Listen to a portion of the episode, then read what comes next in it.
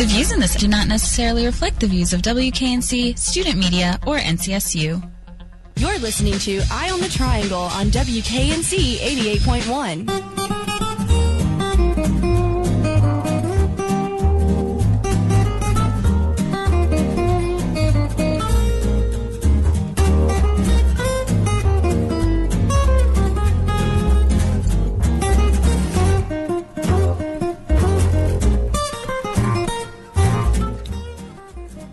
Good evening, Raleigh, and welcome to this week's Eye on the Triangle.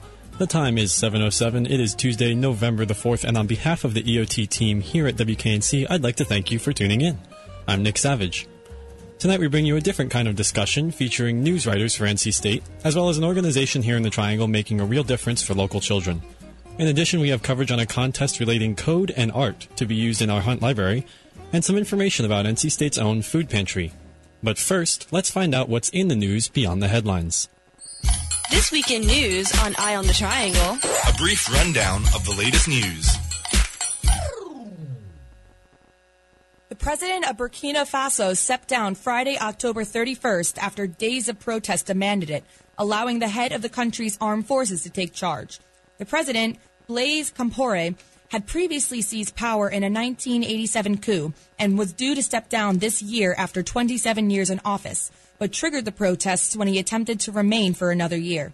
It wasn't until protesters gathered in Burkina Faso's capital stormed the parliament and state television offices the day before and a lack of international intervention that steered Compaoré to resign. The demonstrators were originally met with opposition from national security forces, resulting in three protesters' deaths and numerous injured in the eventual clashes. Friday's continued protest was luckily peaceful and without any security forces present. After introducing an internet traffic tax earlier in the week, Hungarian Prime Minister Viktor Orban pa- paused plans to pass the tax Friday, October 31st, after massive protests in, in Hungarian streets and warnings from the European Union. Those challenging the tax argue that it would greatly hinder internet access for consumers, as many are already struggling with Hungary's faltering economy, as well as restrict the voices of government critics. Though Orban froze the plan, he stated that the levy wouldn't be scrapped altogether. He instead plans to start consultations on internet regulation and taxing the revenue created online next year. On November 1st, according to Abu Bakr Shekau, the leader of the terrorist group Boko Haram, the girls his group kidnapped in Nigeria in April were con- converted to Islam and were married off. He also claimed that Boko Haram had never agreed to a ceasefire and will never talk with the Nigerian government. Shekau had previously only threatened to sell the girls off as slave brides and mentioned he would be prepared to release them in return for imprisoned Boko Haram members. Despite the Nigerian government announcing a, a, a reached ceasefire in, on October 17th, violence and kidnappings had continued.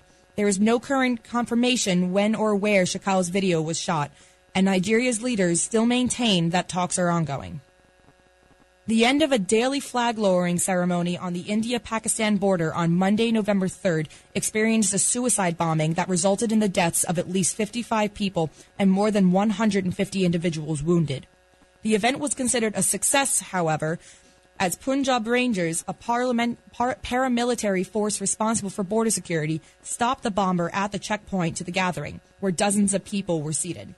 The bomb was set off there instead of in the middle of all those attending the ceremony. Three separate groups are claiming responsibility for, responsibility for the attack. India's government has since requested the ceremony to be suspended for at least three days. The former mayor of Iguala and his wife were detained Tuesday, November 4th on accounts that one, the mayor, Jose Luis Abarca, ordered the kidnapping and assumed homicide of the 43 students taken November 26th. Two, for another homicide linked to killing three people during the clashes that followed the students' disappearance, and third for the alleged assassination of a local leader in 2013. The search for the students continue, and a recent mass grave found near Iguala containing 30 yet to be identified, and identified bodies are keeping the authorities busy. That's it for the news this week. Back to you, Nick. Thanks, Sydney. There are a number of sources that we at Eye on the Triangle use to find stories to report on our show, and one of the best places we go is the NC State News website. Contributor Michaela and I, in searching for stories to cover, thought that speaking with some of the people who write for NC State News would be interesting, and it proved to be just that. Here's a bit about some news writers for NC State. We at Eye on the Triangle very clearly have a local focus. To find all the stories we bring you about things going on at NC State and the rest of the Triangle, we rely on several sources. One of which is the extremely useful news.ncsu.edu site, where all sorts of NC State related news bits are posted. This week, EOT contributor Michaela and I decided to take a look at the other side of the stories that are posted there the NC State news writers. We spoke with two of the writers to find out a bit about the work that they do. I'm interested in stories that we can tell to local, regional, national, and international news outlets, whereas Tim focuses on stories that are of interest within the university community. That's Matt Shipman, a science writer and PR handler for NC State. My background is in reporting. I was a journalist in Washington, D.C. for about 10 years, covering federal policy issues that relate to the environment and public health. And then through a series of random events, I found myself living in the Triangle and uh, came to work for NC State. And I've been here for a little over six years now. He works with Tim Peeler, another writer and editor for University Communications and News Services. I'm an NC State graduate and a North Carolina native. I was a newspaper reporter for about 20 years. I worked in NC State athletics for about 10 years, and I've been in my current job a little over a year. The stories they cover are many and varied and can be featured in local, national, and even international media. Matt gives an example of something he's covered that has had far reaching audiences. I've done a lot of work with Ann Ross, who is a professor in the anthropology department. She's a forensic anthropologist, so she studies human bones. And work that we've done with her has appeared in publications ranging from the News and Observer or the Independent, which have both run features on her and her work, to full spreads in Scientific American. And also, given the, that a lot of her work looks at sort of the skeletal differences in specific cultures, it's also gotten an enormous amount of media coverage internationally. So she did one study that was looking at how the skeletons of people in Portugal have changed over time, and that was a big news item in Portugal, right? So it really depends. It varies from story to story. Tim says his focus is more big picture, relating work done as a university that has wide effects. A lot of the things that I've written about lately, especially, are feature stories or things that are going on on campus. You know, we, we have people in news services who cover each of the colleges, but a lot of times, especially now with so many things that cover different disciplines, that you try to get an overview of the things that are going on on campus so that you're not just looking at one particular discipline or one particular department or even one particular college. One of the things I did recently was the U.S. Open was in Pinehurst, and uh, we had a lot of people who were involved with developing the course at Pinehurst and changing the structure of it from a uh, crop science perspective. And we did a lot of things with that. And that was a national and international event that was here in our state which brought a lot of money to the state. We're always trying to promote the ways in which NC State impacts economic development within the state of North Carolina, and that was a huge event. NC State News acts as an aggregator for all of the news coming from the various colleges here. Each college has its own professional communicators who are focused on issues that are of interest within their specific college. Matt, Tim, and their coworkers at NC State's news services are on the university level, so they work closely with the college communicators and others around campus to find stories worth bringing to NC State's breaking news portal. So very often the communicators in the colleges who are very talented and dedicated in what they do, they'll give us heads up about things that are going on within the college. By the same token, we're often contacted directly by faculty or we'll touch base with individual faculty who we know are doing interesting things to find out what they're up to. And if we're the people who are taking the lead on it, then we'll notify the college communicators to make sure that they're in the loop and we can work together to make the most of it. Matt says in addition to this back and forth communication, the core of an NC State news writer's job involves working directly with NC State faculty and others involved in newsworthy bits on campus to find out what the stories are, largely through interviews. Then, as Tim explains, it's up to them to make sense of what most of the time consists of a lot of technical explanations what all of the people that we work with are really good at are finding how to tell those stories, which are not always in the most digestible form.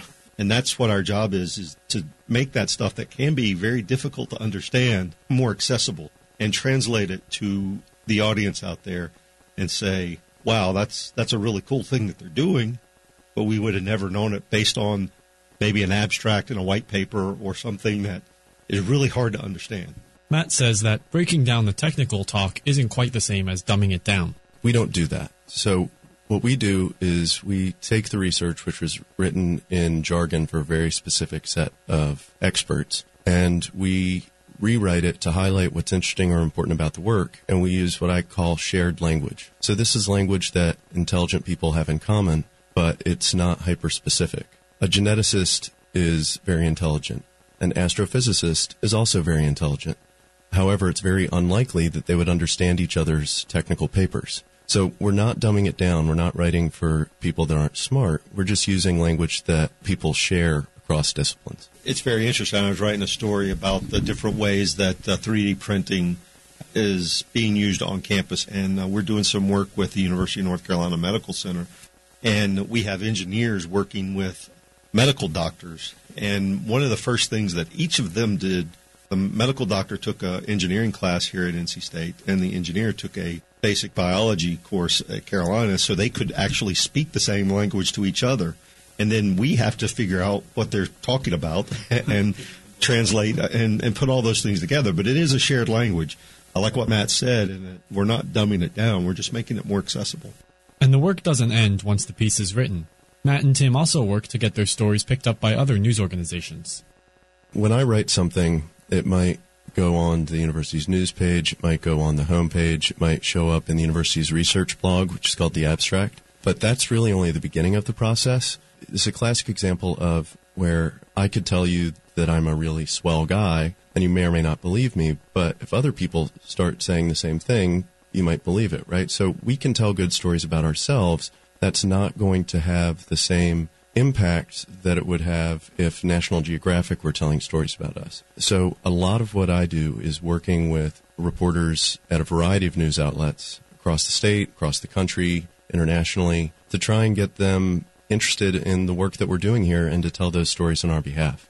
The work done by NC State News has gained increased notice in recent years, and Matt explains some of the people that have contributed to this increase in recognition. I think that that's a result of the collaborative effort of university communications as a whole, which includes not only those of us in news services, but the web services team, which oversees the homepage, for example, the graphic designers, and even folks in other units across the university, such as the college communicators, the Alumni Association, which does excellent work, and so on. Tim adds that it's taken quite a bit to get to where the program is today. There was a concentrated effort in building the team for new services and communications and uh, to redouble the efforts that communications has had during the entire time that Matt's been here and, and what they've done. And we have a really good team of people who can go out and tell those stories about what's going on at NC State.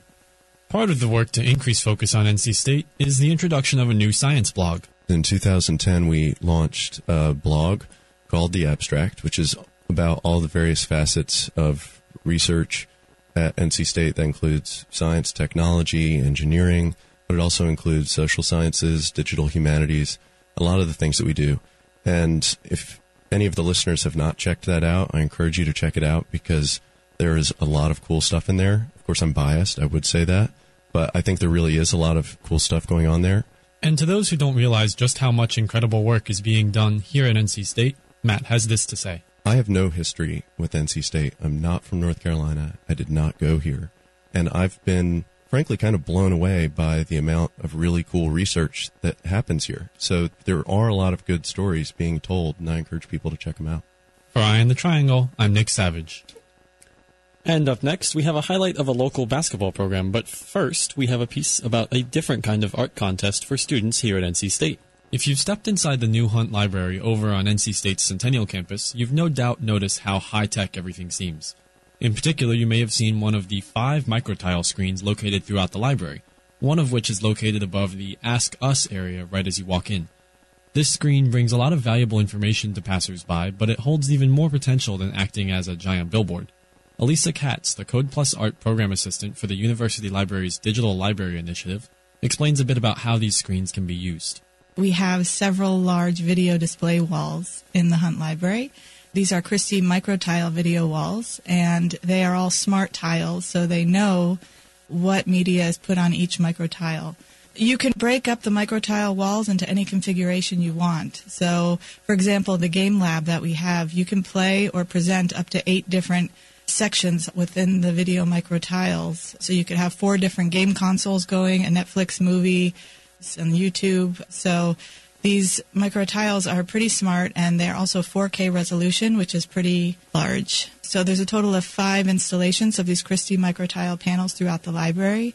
They would be the art wall that's above the main Ask Us area, the Commons wall, which you can see when you're sitting on those big steps that look straight back towards the entrance of the library, the teaching and visualization, the iPearl immersion theater, and then the game lab. In order to discover enhanced use of these walls, a new program has been announced, and the idea is to gather student submissions for data based art projects to be displayed on one of the screens. So basically, what we're running is a massive television station that requires content of all kinds. And what better way to populate with content is through our students and our faculty and our staff who are doing amazing things here at NC State. So each wall definitely has its own audience and personality, and we decided to start with the art wall as a way to really greet library visitors when they come into the library, as it's situated right above the Ask Us station.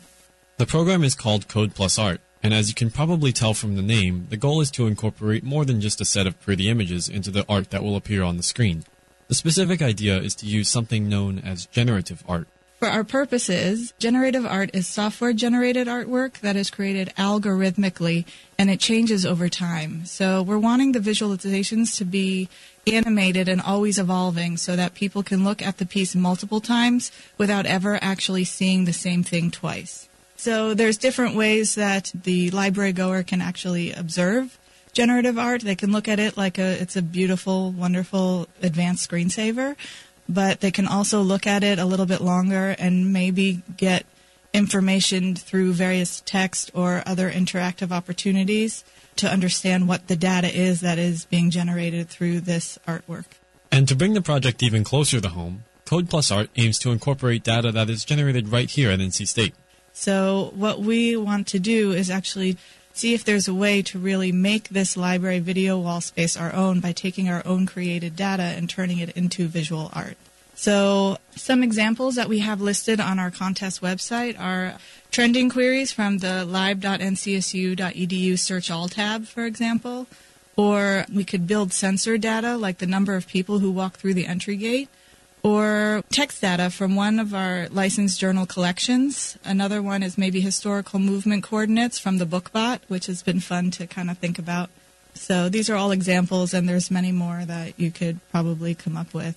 And these are all just library data sets. You can definitely think about any other examples. For example, a, a generative artist named Aaron Koblin, who actually works with Google, has tracked flights and laid that out on a flight path. In fact, you can see it if you go visit our Google community for Code Plus Art, and we have that up there as well as a few other examples of generative art and what it looks like and what it comprises. And Elisa says the Google community is a good place to share ideas and get inspiration. If you want to check it out, you can visit go.ncsu.edu slash codeart. As far as an actual submission, which is due November 23rd, Elisa says they're pretty flexible about the content. So, in order to submit for the Code Plus Art Visualization Contest, you do need to be an enrolled NCSU student through May 2015. And in order to submit, you would go to lib.ncsu.edu slash code art, all one word. You would need to submit proposal text that would be 500 word maximum that would just describe your concept and what data you plan to use. And you would also describe how you would like to visually represent your concept and why, and how you plan to execute your concept. We also would like a bio of 300 words max, and then supporting materials to show us what the project might look like visually or algorithmically through a sketch. Even if you can only draw stick figures, that's okay. We just want to see a hint of what you can bring us. We also do need you to submit a budget because there is a budget allotment for the winners. And once the proposal is submitted, it will be judged by a panel based on various criteria. What they're looking for is really clarity of concept. Can you really express a theme with clarity of concept and a visual plan? Also, we're looking at how you integrate the data. So the proposal needs to provide a clear description of the data being utilized and a clear narrative reasoning for use of the data. So how will that be portrayed in the art? We also definitely want to make sure it has audience appeal and that it will engage a large group of audiences. Even though the video wall is right at the entrance of the Hunt Library, Users will only look up if it's something engaging and visually enticing through movement and color and display. So you really do need to think about how you can capture an audience within just a short period of time and also entice them to come back for more as they walk around through the library and as well as on their exit. And according to Elisa, the success of this program will help determine if this could turn into an annual contest to generate new art for the wall. So the hope is, and part of my job for the rest of the year, is to really envision what the Code Plus Art program will look like moving on into the future. So we'll be judging interest levels amongst the students and faculty and staff here at NCSU throughout this contest process, and it will be a chance for us to gauge what programs and other opportunities we can bring to people in the future. Submissions are due by November 23rd by midnight, with the selection and implementation timeline stretching into next year. During the week of December 8th, we're going to announce the selected proposals and notify all of those that will be moving on to the next round. And then come January, February, and March, we'll be working on the initial project meetings with librarians, testing prototypes, and then finalizing the art projects. So that way by April, we'll be ready for our opening reception and the Code Plus Art visualization contest and awards ceremony. For anyone who's not quite sure where to start, or not sure if their idea is good enough, Elisa has this to say. We'd like to be offering some processing workshops as well. Processing is a software that's an open source software that actually you can use to create generative art. And so I'm definitely looking for interest from the community to see when that would be great to set up in the next couple of weeks. So again, if you have any interest at all, please contact us through the Google community. And even if you're not sure, please just email us or um, check out the link and submit and we'll be sure to get in touch with you and see how we can help you execute your vision. Again, the Google community can be found at go.ncsu.edu slash codeart, and more information can be found at lib.ncsu.edu slash codeart. For Eye on the Triangle, I'm Nick Savage. And now we have a highlight of a local basketball organization making a real difference in some children's lives. Here's the Running Rebels. The North Carolina Running Rebels is a basketball program here in Raleigh, but it's not any ordinary basketball program. Aaron Clyburn, the organization's president, says that on one level it's different because it's an AAU program. That is, it's part of the Amateur Athletic Union. AAU is a more intense, fundamentally teaching type of atmosphere. So, you know, you might have a third grade team, but they may practice like a high school team, you know, drills and discipline and teamwork and really learning the real fundamentals of the game. In addition to the demanding standards of AAU basketball, the program aims to help the kids in the program glean a lot more than just basketball skills through the mentoring provided by the coaches. So I think coaching and mentoring kind of goes hand in hand. We strive to instill discipline in the children, just getting them to know how to carry themselves, how to work as a team, how teamwork and being able to take instruction goes beyond the basketball court. It just goes into life. You know, you're going to have to take instruction throughout your life, whether it be at work, you know, your job, school, you know, you're going to have to learn how to take instruction all the time. So we really try to instill that from the day they come in the, in the door or the gym until they leave. And you want to make sure they're, they're on the right track off the court as well. So, you know, our coaches, you know, they check grades, you know, they make themselves available. You know, if kids need to talk, if parents need to talk about what's going on outside of basketball in their lives, like, you know, I always tell parents, use us to help when they're not doing the things they're supposed to do around home, around the house. If they're not doing what they're supposed to do in school, you know, use us to speak to them because sometimes, you know, this is what they want to do. So the fact that they want to do it, they may be more apt to listening to us giving direction and keeping them on the right track. I've had a teacher tell me, I have several teachers tell me like, you know, we say we'll call home and it's okay, but we say we want to call your coach. They they're they're whipping the shape quicker than you might think. So I really feel like we do make a a, a positive impact in their lives. And the goal of this mentoring is to make sure that positive impact has a lasting effect on the kids in the program. A lot of times it comes down to children just knowing that someone is in their corner. You know, a lot of times children feel like they don't have anywhere to turn to. You know, they turn to the wrong people, which are their friends who really don't know any better than they do. So we just try to give the olive branch so they know they can come talk to us about issues they may be having. They know we're in their corner that you know we want them to succeed and do the right thing and just get ahead in life. So we talk to teachers, we've gone to schools, we've gotten access to their school records online. You know, we've communicated with teachers just to say, hey, give us the feedback we need so we're on the same page.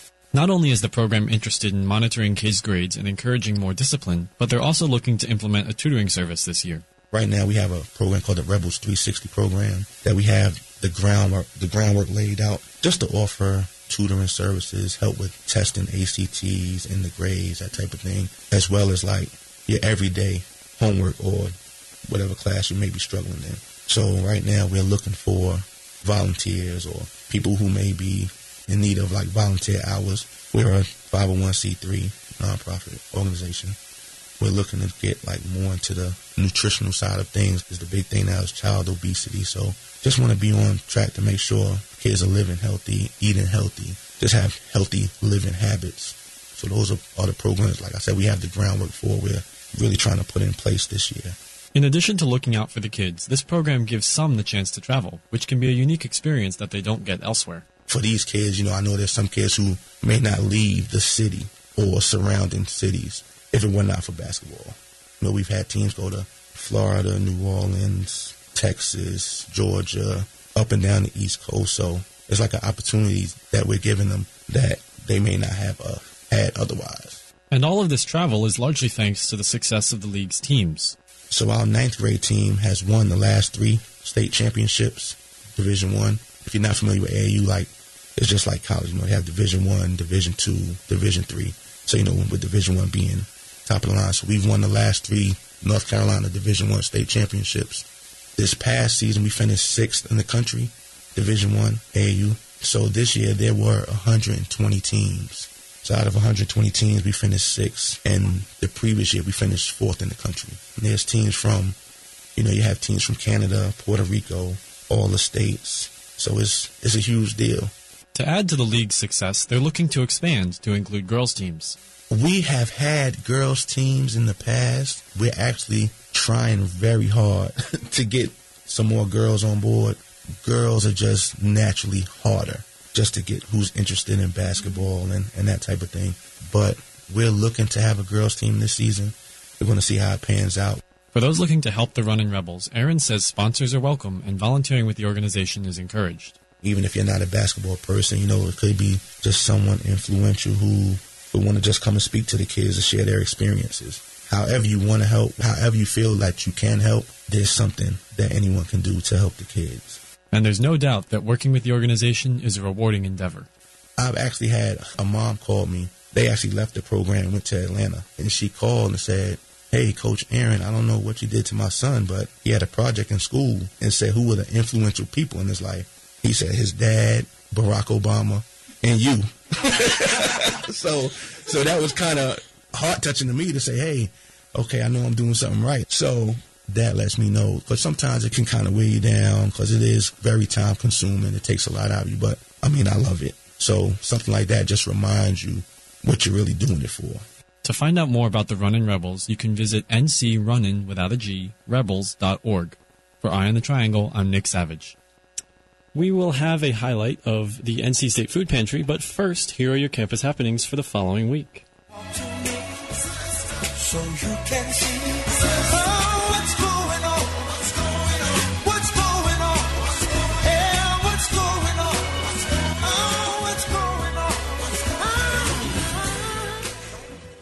Tomorrow afternoon is the Costa Rica Symposium, hosted by the Office of International Affairs. The event is a great opportunity to learn about NC State's strategic partnership with Costa Rica. The symposium should serve as a forum for faculty to discuss research and collaboration related to Costa Rica.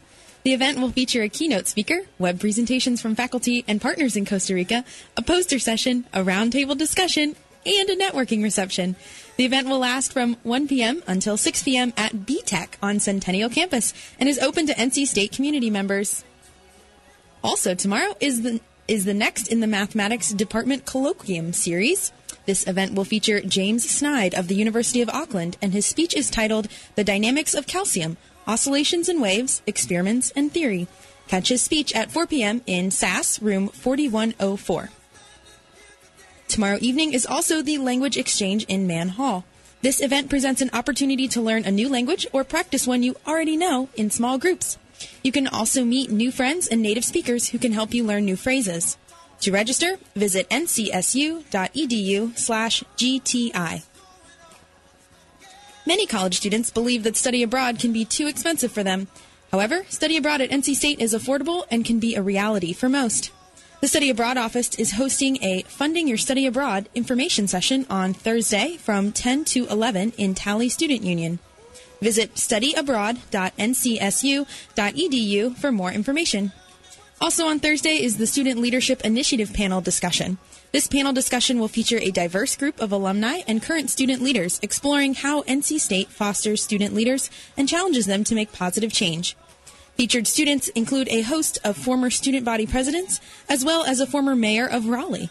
Catch the event at 4 p.m. in Talley Student Union. Visit lib.ncsu.edu for more information. Bernard Boxill of UNC Chapel Hill will speak on Du Bois in Race and Dignity as part of the Philosophy Colloquium series at 4:30 p.m. on Thursday. The event is open to the public and will take place in Riddick Hall, room 321.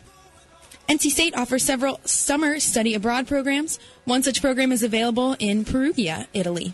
A well known cultural and artistic center of Italy, the city is only 100 miles north of Rome and 90 miles from Florence. Those interested in this opportunity should as- attend the information and orientation session on Thursday in the 1911 building from 5 to 7 p.m. Friday is the Poole College of Management's annual Biosciences Forum. The event highlights students and alumni in the Jenkins MBA Biosciences Management concentration as they present poster summaries of their practicum projects. The forum will take place from 7 a.m. to noon at the North Carolina Biotechnology Center. Visit poole.ncsu.edu for more information. Also on Friday, the Study Abroad office will be hosting a workshop to help strengthen resumes and interview skills. The goal is to help students leverage international experiences in their job search. Tips and techniques for how to best incorporate study abroad into resumes and during interviews will be addressed. Catch the session at 1:30 in the first year college commons. This week is homecoming week. To celebrate, the College of Engineering is hosting a homecoming weekend kickoff on Friday at 2 in the Hunt Library. Dr. Jay Baliga, a National Medal of Technology and Innovation recipient and a distinguished university professor of electrical and computer engineering at NC State, will be the keynote speaker. A barbecue dinner will be held following the speech, and registered participants and their families are welcome. For registration and more information, visit go.ncsu.edu slash homecoming. Friday night, Dr. Paul Berliner and his collaborator of 40 years, Zimbabwean ambassador Cosmas Magaya, will perform and discuss the many dimensions of their decades long project to document the musical traditions of the Shona people of Zimbabwe. Catch the performance at 7 p.m. in Thompson Hall. Visit arts.ncsu.edu for more information and for tickets. This weekend marks the opening of the University Theater's production of Around the World in 80 Days. The exceptionally graceful adaptation of Jules Verne's classic is both wise and fun filled. Performances take place every day this weekend, and times and tickets can be found at arts.ncsu.edu. Saturday, the Office of International Affairs is hosting Otsukimi, the traditional Japanese moon viewing event. There will be many fun activities from making Japanese lanterns and rice dumplings to wearing kimonos and taking part in the bazaar. The event is open to the public and will take place from 2 to 7 p.m. at the Spring Hill House at 705 Barber Street Drive. Visit oia.ncsu.edu for more information. This Sunday is the recital presented by the faculty of the NC State Music Department. Catch their performance at 4 p.m. in Thompson Hall. More information and tickets can be found at arts.ncsu.edu. This weekend at the campus cinema, the movies Guardian of the Galaxy, Into the Storm, and Clueless will be showing. Visit uab.ncsu.edu for times. For even more information on all these events, plus more, visit ncsu.edu slash calendar. For Eye on the Triangle, I'm DJ Trillion. Well, thank you very much, DJ Trillion. And now we have that promised uh, highlight of the NC State Feed the Pack food pantry. Have a listen because it was brought to you by the very same lady who brought you your community calendar. NC State has its own food pantry, and it's been running since November of 2012. Brooke Wilner, a junior at NC State, is the community outreach coordinator for the Feed the Pack food pantry, and she says the growth since then has been astounding. It's actually really impressive how much we've been able to grow in that short period of time. We've had a lot of support from people. Sometimes we get food drives and they don't even tell us that they're doing them. They just show up with food and it's really incredible. And the need for this food pantry definitely exists here at NC State. When we started, one of the staff counselors, PJ Adams, had had a lot of students coming in that were experiencing food insecurity, and so he suggested the idea of starting a pantry. And when we first started, things were running really slowly, and we were wondering if there actually was a serious need. But as our name got out there, it's just incredible the number of students, staff, and faculty we've been able to serve. Last month, we served over a thousand patrons, so that was really just amazing how many we've been able to serve and how much of an impact we've been able to have. Our need is only exponentially growing, so right now we're looking for a bigger space, a way to make sure that we have enough food coming in consistently.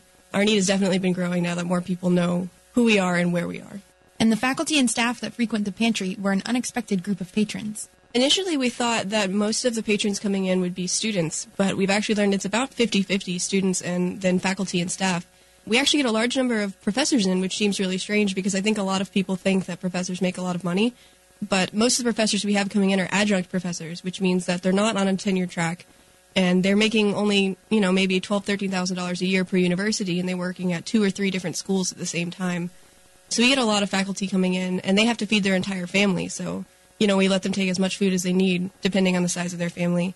A lot of staff are also maybe part time and don't get paid as much as you would assume that they would at a large university. But yeah, our need is about 50 50 students and then faculty and staff. The struggle to stock enough food in the pantry is never ending, but Feed the Pack is seeking partnerships to help alleviate the strain. In order to make sure that we have consistent food coming in, we're trying to get very serious partnerships on campus. I think we're working with FFA. We actually are working with Whole Foods on Wade Avenue. So we're trying to get partnerships that we can keep for a long period of time rather than just singular food drives. We could have, you know, reoccurring events, kind of mutually beneficial events where, you know, maybe Feed the Pack gets food and then they are able to volunteer with us and just make sure that we have continued relationships with certain organizations. And donations can come from any number of sources. We've gotten a lot of Greek life food drives. We have some on campus food drives from residence halls, like Owen and Tucker had a food drive just last month. A lot of random organizations, some that we hadn't even really heard of before, and they email us and say, hey, we just got a couple hundred pounds of food for you. And it's just really incredible that people are supporting us so much without us even asking for it. Those seeking to donate should be sure to consider some of the most needed items. Our most needed items are the items, obviously, that are most wanted by our patrons. And if you think about it, you know, a lot of our patrons are students. And so maybe they can't cook some of the like traditional canned foods that you think of when donating to a pantry. So for example, our pantry is full of corn and green beans. We have thousands and thousands and thousands of cans of corn and green beans, but we don't have that many breakfast items like cereal, oatmeal, things that you would want to actually eat, you know? Especially if you're on campus and you don't really have a full kitchen kind of setup. So what we need most are uh, breakfast items, juices, proteins like, you know, soups, chili, and then pasta and rice. The things that are easy to cook go the fastest. And on the flip side, be sure to know what you shouldn't bring. Corn and green beans. We literally don't even have the space to have more corn and green beans. Like we have shelves completely stocked full of them, more than they should probably even be stocked full. And we have three cabinets just entirely full of cans of corn and green beans. I think it's when, you know, people think about donating to a pantry, it's the first thing that comes to mind. But it's not exactly the first thing that comes to mind when you think about what you actually want to eat. And be sure to avoid refrigerated or frozen goods because the pantry can only store non perishable food items. Feed the Pack also only accepts food that has not yet expired. If you do have expired food that you wish to donate, the Food Bank of Eastern and Central North Carolina will take it. The Feed the Pack pantry is also unique in that everyone working there is a student. Everyone on our leadership team is a student. We do work with people on campus, but it's the students on the leadership team that actually end up doing everything. All of our volunteers are students from NC State. Everyone on our leadership team is a student. I know my roommate and I have been working since freshman year, and she's currently the executive director. So our leadership team actually has a very low turnover rate compared to most other student organizations. So I think it's kind of special that we're almost a nonprofit in a way, and we're run entirely by students. And new volunteers are always welcome. We're always looking for student volunteers. We're especially looking for volunteers that are willing to commit at least just a little bit of their time just very regularly. We have a lot of student athletes that volunteer with us, which is really cool. We have a lot of volunteers that come like every week, so we're always looking for more volunteers and looking for ways to expand our hours if maybe you can work regularly at a time that we're not currently open. Patron return rate is hard to track, but it's clear that the food pantry is a definite help for some. Well, our food pantry is entirely anonymous, so we keep no information on who comes other than the fact that they have to flash an NC State ID just to make sure that they're part of the NC State community, but we don't keep track of their names or anything like that. As far as I know, though, um, according to some volunteers that volunteer regularly, there are people that come back pretty regularly. I th- we limit the visits right now to once a week just because we don't have the capacity to be able to serve more than that. But some people do come at the same time pretty much every week to get food to feed their family. And Brooke says there are also a lot of ways besides volunteering that you can help. I mean, we accept donations from anyone. I think the easiest ways to help out is to do a food drive, preferably of our most needed items. But also, if you wanted to, uh, we do group volunteering, where you could come in and sort out some of the food on the shelves, maybe just help us out with the running of the pantry. If you want to bring in a group of maybe like 8 to 12 people, we'd be able to accommodate that for you too. So, really, in whatever way you want to serve, we'll make sure that you can. We'll work with you to make sure that our schedules work together. And for Eye on the Triangle, I'm Jamie Yanayon. Thank you very much, Jamie Yanion, aka DJ Trillion. And as always, if you heard anything that you liked, you hated, or anything that made you think, you can let us know and tweet at us at WKNC underscore EOT, where you can also catch up on some more local news. Also, be sure to check out our blog at blog.wknc.org, where you can also download our podcast. After Hours is up next at 8, and you can catch another episode of Eye on the Triangle next week right here on WKNC. We'd like to thank our international news correspondent Sydney and contributor Jamie Yanion. For Eye on the Triangle, I'm Nick Savage. Good night.